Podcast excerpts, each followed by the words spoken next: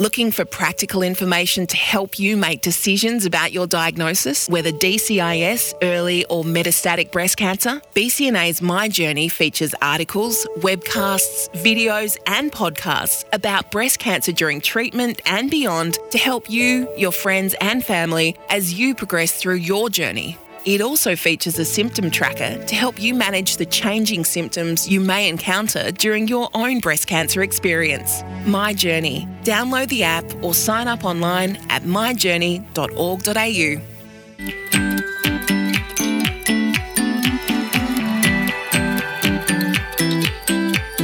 Let's be upfront about living with metastatic breast cancer.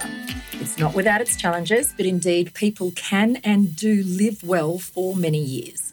Metastatic breast cancer, which is also referred to as stage four, is when the disease has spread from the breast to another part of the body. It's not curable, but there are treatments that can help manage it and, importantly, provide a good quality of life.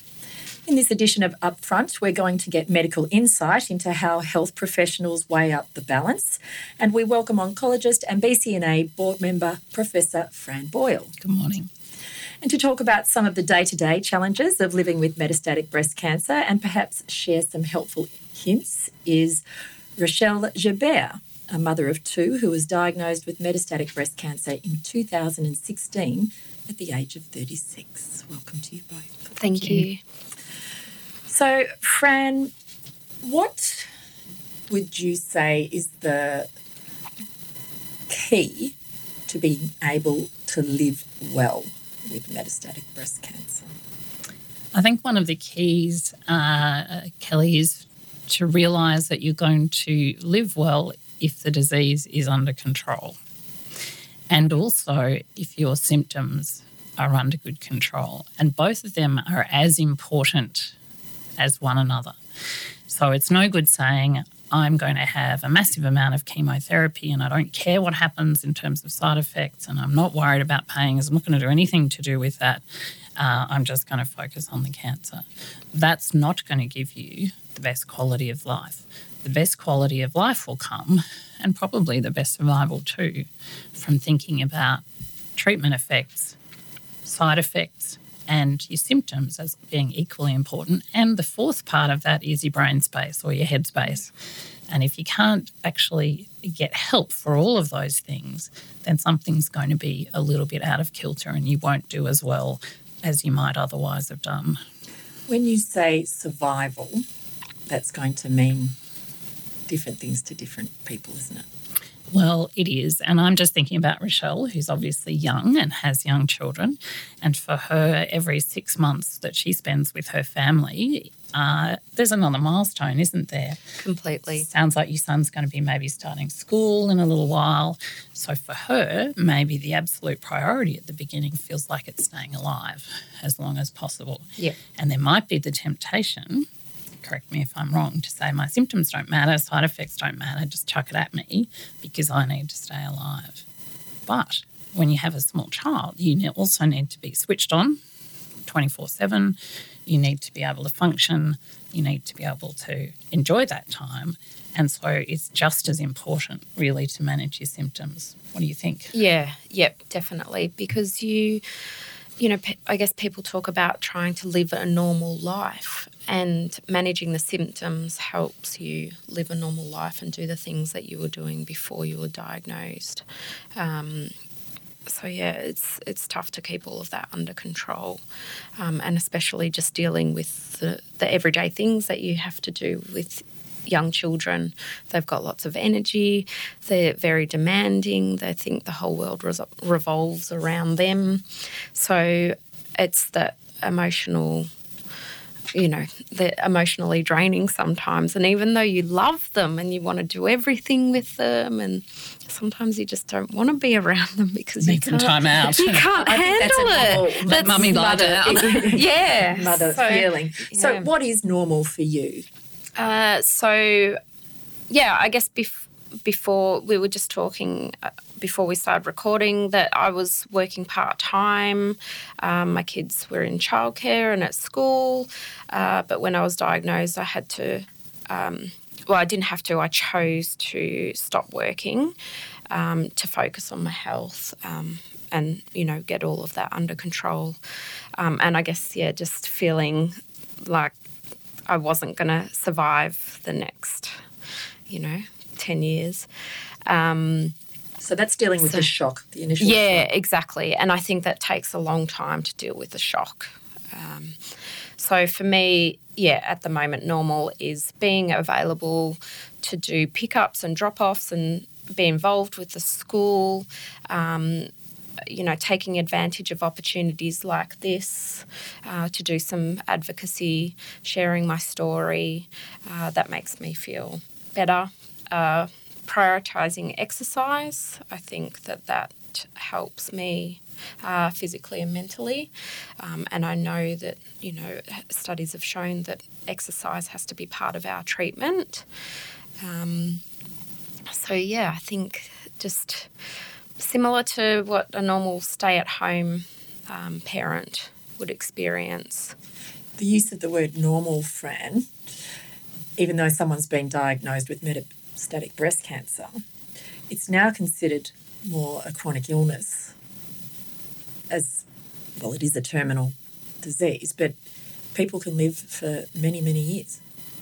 I was uh, looking up some um, chronic illness memes on Facebook the other day for a talk that I was giving uh, about metastatic breast cancer. And I found a wonderful one that said the only person who thinks it's great to have a chronic illness is someone who's never had one.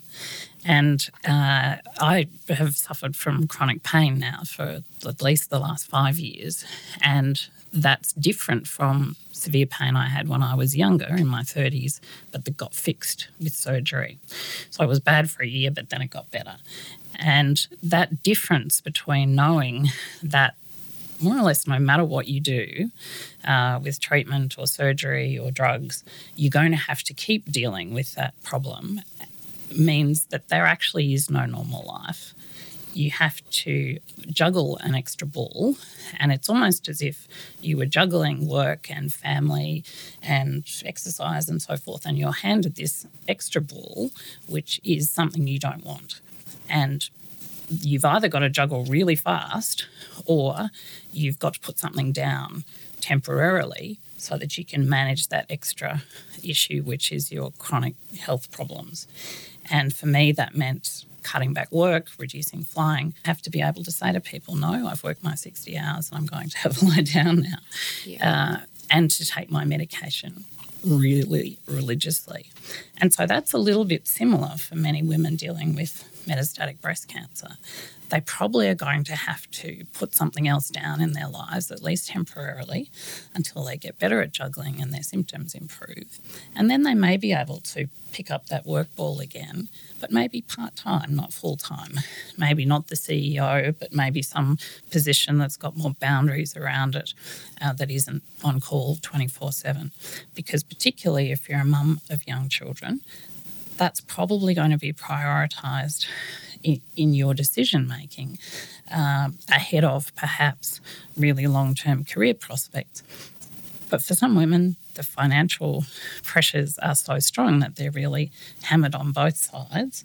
And in that circumstance, they may find their exercise is something that they just can't do full on, or they need a treatment that's a bit simpler and has fewer side effects. So, all of that goes into the mix of working out for that particular woman and her family what's the best way to go. On the upside, it's good to know for people who do want to continue working that that is a very real possibility with metastatic breast cancer. I think it is. Uh, it depends a bit on the type of work. So if it's phys- very physically um, demanding work, that may be challenging. If it involves a lot of flying Jetstar, that might be feel quite challenging. Uh, because there's nothing like an airline seat to make your back hurt. Mm. Uh, and if it's something where you have no control over your work environment, for instance, you're working at a checkout, you know, everything works on 20 minute um, scheduling and you only get one toilet break every two hours, if your treatment's causing diarrhea that's unpredictable, that may be really quite hard for you. So, again, your oncologist needs to know what's your work like, what's its flexibility, and how can we plan to avoid side effects that might be a problem for you by choosing a treatment in a different way or protecting you from those side effects. Speaking of side effects, pain is a very big issue to face with many diseases, including metastatic breast cancer. Yeah, for me, I guess because the um, metastases are in my bones, that has been quite difficult for me to get used to um, managing the pain and um, taking my pain medication, uh, knowing what works for me and taking it when I need it, uh, because it's there's no point once you've got the pain, it's it's all about managing the pain and keeping it at bay, um, which can help you do your normal. I keep saying normal, but just doing the things that you want to do. Um, but you still got to be able to function too. Yeah, exactly. Yeah.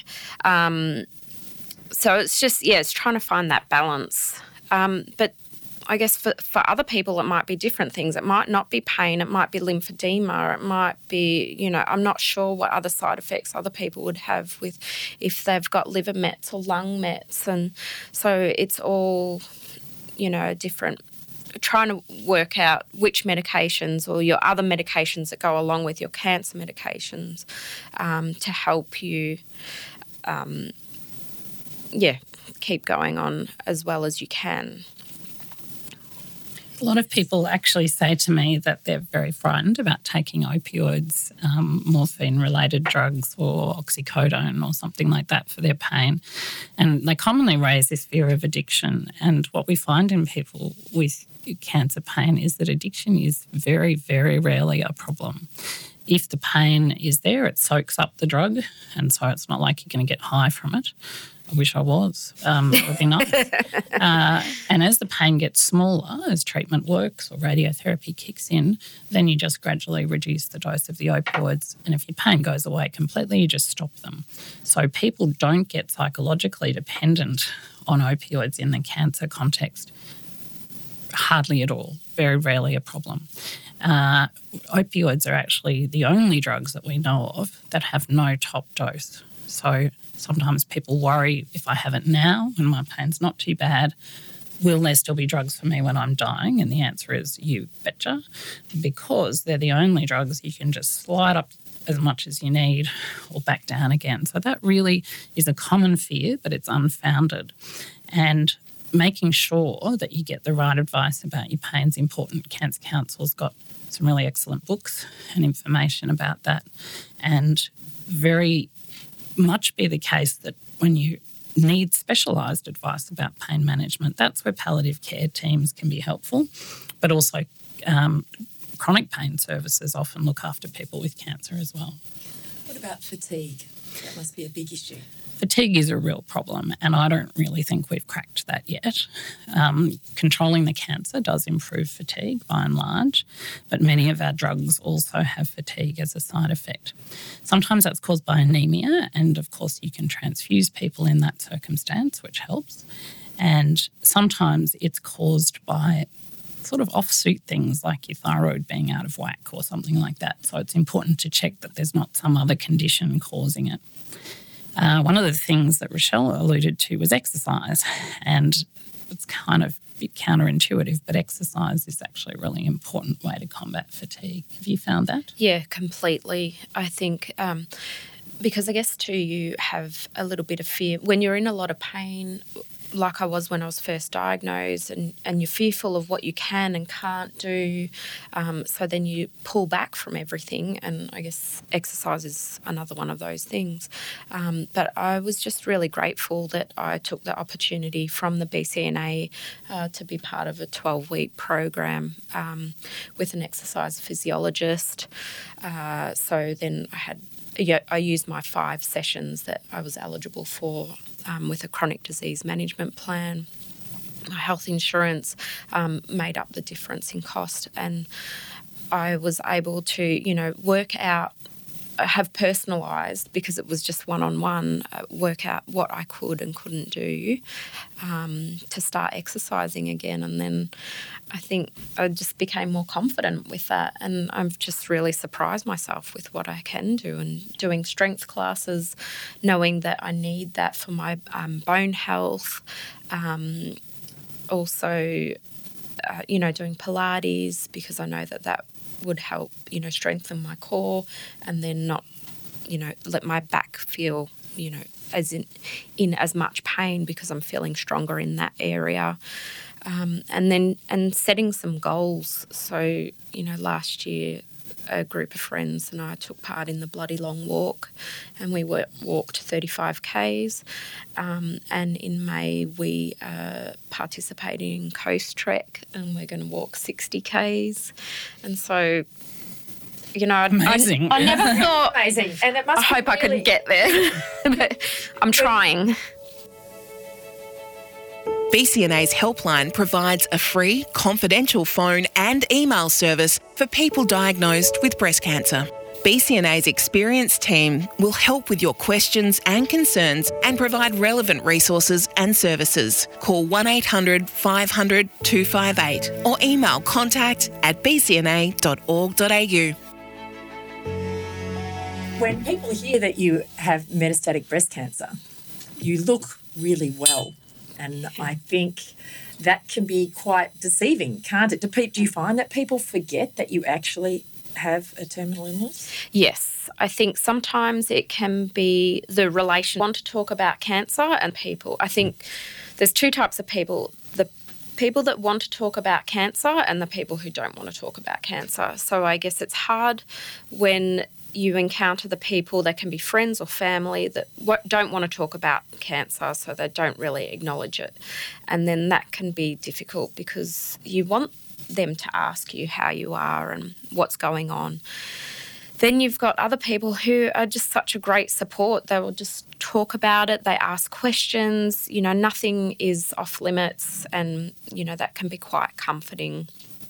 Um, but I think one of the hardest things is when people say you look well because you're thinking, well, I do look well. I look normal. I look at myself in the mirror and I look normal. But on the inside, I'm not normal. You know, that day I might be feeling nauseous and it is just completely annoying me. But when people come out and just make a statement, you feel as though it's their way of saying, I've acknowledged what's going on. But perhaps it could be better if they asked an open-ended question, open-ended question of how are you feeling? How are you managing your side effects? You know, things like that because yeah, you you feel as though you're they're willing to listen if they ask a question like that, rather than saying you look well. It's closed. Let's shut this. Down. It's designed to shut down. it down. Yeah, shut it down. Yeah, yeah. common, Fran? Oh, I think it's common. I find that too. People go, "Oh, you're upright." Yeah, excellent. You know, you can't see what it's taking to keep me upright. You can't see the bolts and batteries and, you know, a fistful of drugs. Mm. And that's the same for Rochelle. Both of us actually look pretty well.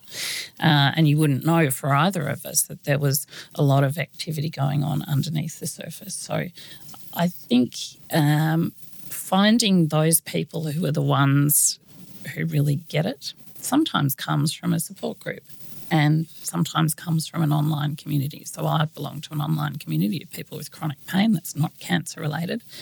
Great to see on my Facebook somebody saying, Yeah, I managed to conquer this goal uh, this week. Rochelle, I think, maybe has been involved with one of the support groups here, but also the BCNA online community can give you those people who get it. And hopefully, in your family or friends, there's someone who gets it and who realizes when you're feeling vulnerable and is prepared to go that extra mile, make the kids dinner, you know, mow your lawn, put a pot of spaghetti bolognese on for you, whatever it is, because that compassion fatigue that we sometimes see set in for people who are looking after those with chronic health conditions, everyone gets tired. And so making sure you've got that little support around you, you know, team, if you like, uh, so there's not just one person wearing out a partner or um, a friend. Have you found that helpful, Rochelle? How do you manage day to day? Because even though we've just said you look well, it must weigh heavily on you emotionally. Uh, completely. I think that's probably the most difficult um, side of living with metastatic breast cancer, the, just the psychological. Um, you think about it all the time. You are you have to be patient because you you know you've got to wait to see if treatment works. You know you can't have scans too often, so you just have to just sit and wait and make sure that everything is going okay. Um, you know, yeah, as we said, finding the right people, doing different things, um, getting what you need from different different people because sometimes you might be in a support group, but you don't necessarily have to like it everyone in there or you might not have the same uh, life experiences. I think some of the face-to-face groups that i've had or even the online ones as well a lot of the women can be older than me and there's you know I've learned a lot from them as well, but they're not necessarily dealing with um, young children. Um, what about your partner? That must weigh heavily on him. How do you, as a couple, address the fact that you do have young children? Yeah, um, I think that we try and which is hard, and I think that's hard for anyone with young kids, is making time for each other, um, just the two of us. Um, but then we do set set plan, plans to do things. Um, we after I was diagnosed, we booked a trip to New York, the, just the two of us, and we were lucky enough for our families. Uh, my in-laws and my mum to step in and look after the kids for two weeks um, and that was just a great experience for us because we felt like we could do everything that we wanted to do um, without worrying about catering to the kids and and what they wanted to do. Um, so that just gave us confidence that we know that we could do that again. Um, sometimes I might I, I might not talk to my husband about how I'm feeling because I might receive more support from a girlfriend or um, the online support groups um, because my husband and I might just talk about everyday stuff. But and I guess he doesn't he doesn't talk much either. But I did mm-hmm. ask him. I said, I said, do you worry about me? You know, because he, yeah, he doesn't give away much. So I asked him if he worried about me, and he said every day he thinks about it every day, even though he might not communicate it with me. So have you had the tough discussion further down, or is that something that you save for further down the track? Uh, no, I think it's something that we have to confront all the time. Um, it's been a little while, but we did we do see my psychologist together. We go see her together, um, and he's always available to come to my appointments with me, so he knows what's going on. And have you found that really helpful having the psychological support? Uh, yeah, yeah. Uh, but I think it's a combination of things. Like I said, I, I haven't made an appointment for a while, but that's just one part of it like I said, it's still the online support groups, um, the exercise, having girlfriends who are willing to listen. Um, it's antidepressants, you know, all, all of that. And from a medical point of view, people can often be scared again of antidepressants. Um, but it's a case of finding what works for you to give as long quality of life as you can get for however long. Uh, that's absolutely critical, actually, because your mood will influence so many things that can impact on survival. So, if your mood is really low, then having the motivation to eat well, to exercise, to reach out for help, having the motivation to try new treatment options when they come up, uh, that falls away and your self esteem goes really through the floor. And that has a massive impact on quality of life. So, untreated depression is something that we are very concerned about in this context. Antidepressants can help with pain management, and there are particular antidepressants that do that more so than others. They can help with sleep. and they can help with activity and appetite.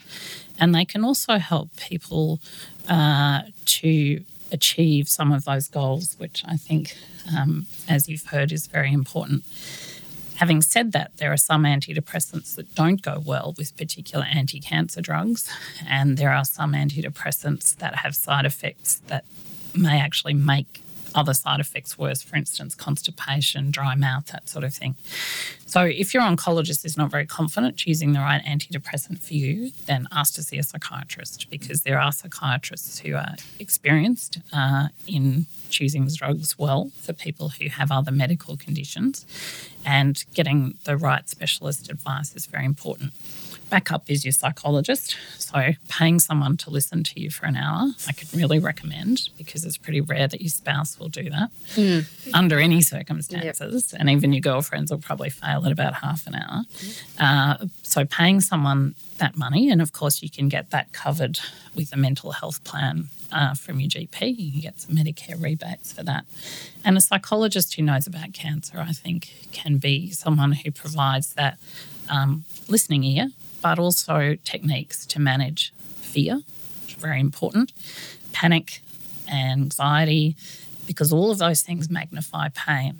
And if you can learn to meditate, if you can learn to, when you're starting to hit the panic button, just drop the anchor and, you know, recenter yourself, then you'll stop that upwards pain spiral that gets people into trouble.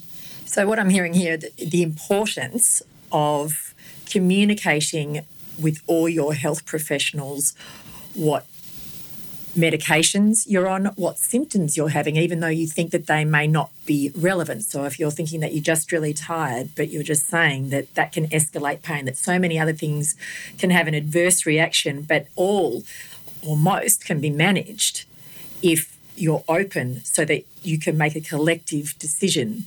And I assume that's with your desire to try different treatments, including natural remedies, so that everyone is on the same page and therefore can make the right decision for you as opposed to just having some pieces of the jigsaw and therefore not getting the full picture. Oh, I think that's really true. And that managing metastatic breast cancer is a team game. That's the team at home, the mm-hmm. team at the hospital, your GP.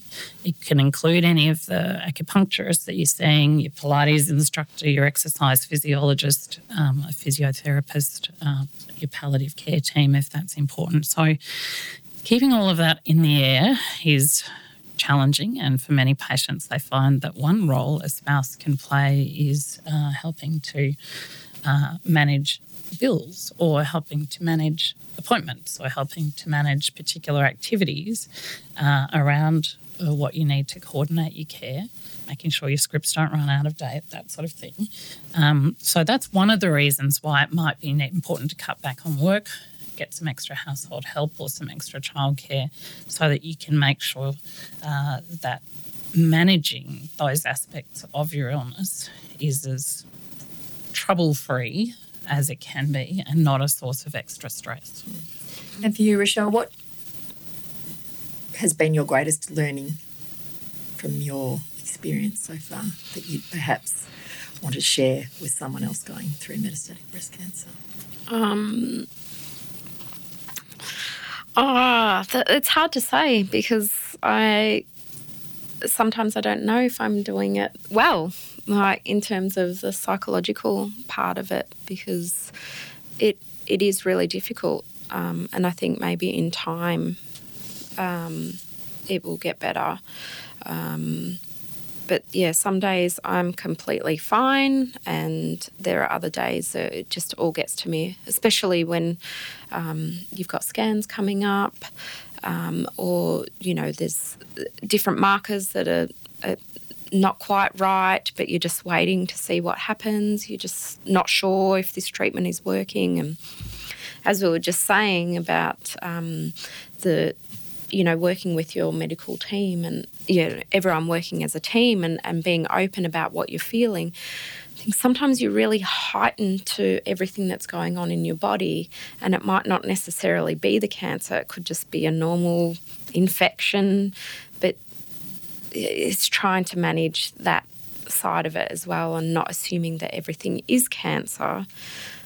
But still keeping on top of everything. It's that sudden medical oncology training that you need to um, just quickly catch up on, isn't it? Yeah, yeah. So, you know, people with metastatic breast cancer are more prone to infection, they're more prone to clotting. And sometimes, in fact, the things they die from are uncontrolled infection or uncontrolled clotting rather than the cancer itself. So, really important SOS. You've got a fever, we need to know about it. You're suddenly short of breath after getting off a plane, not Jetstar.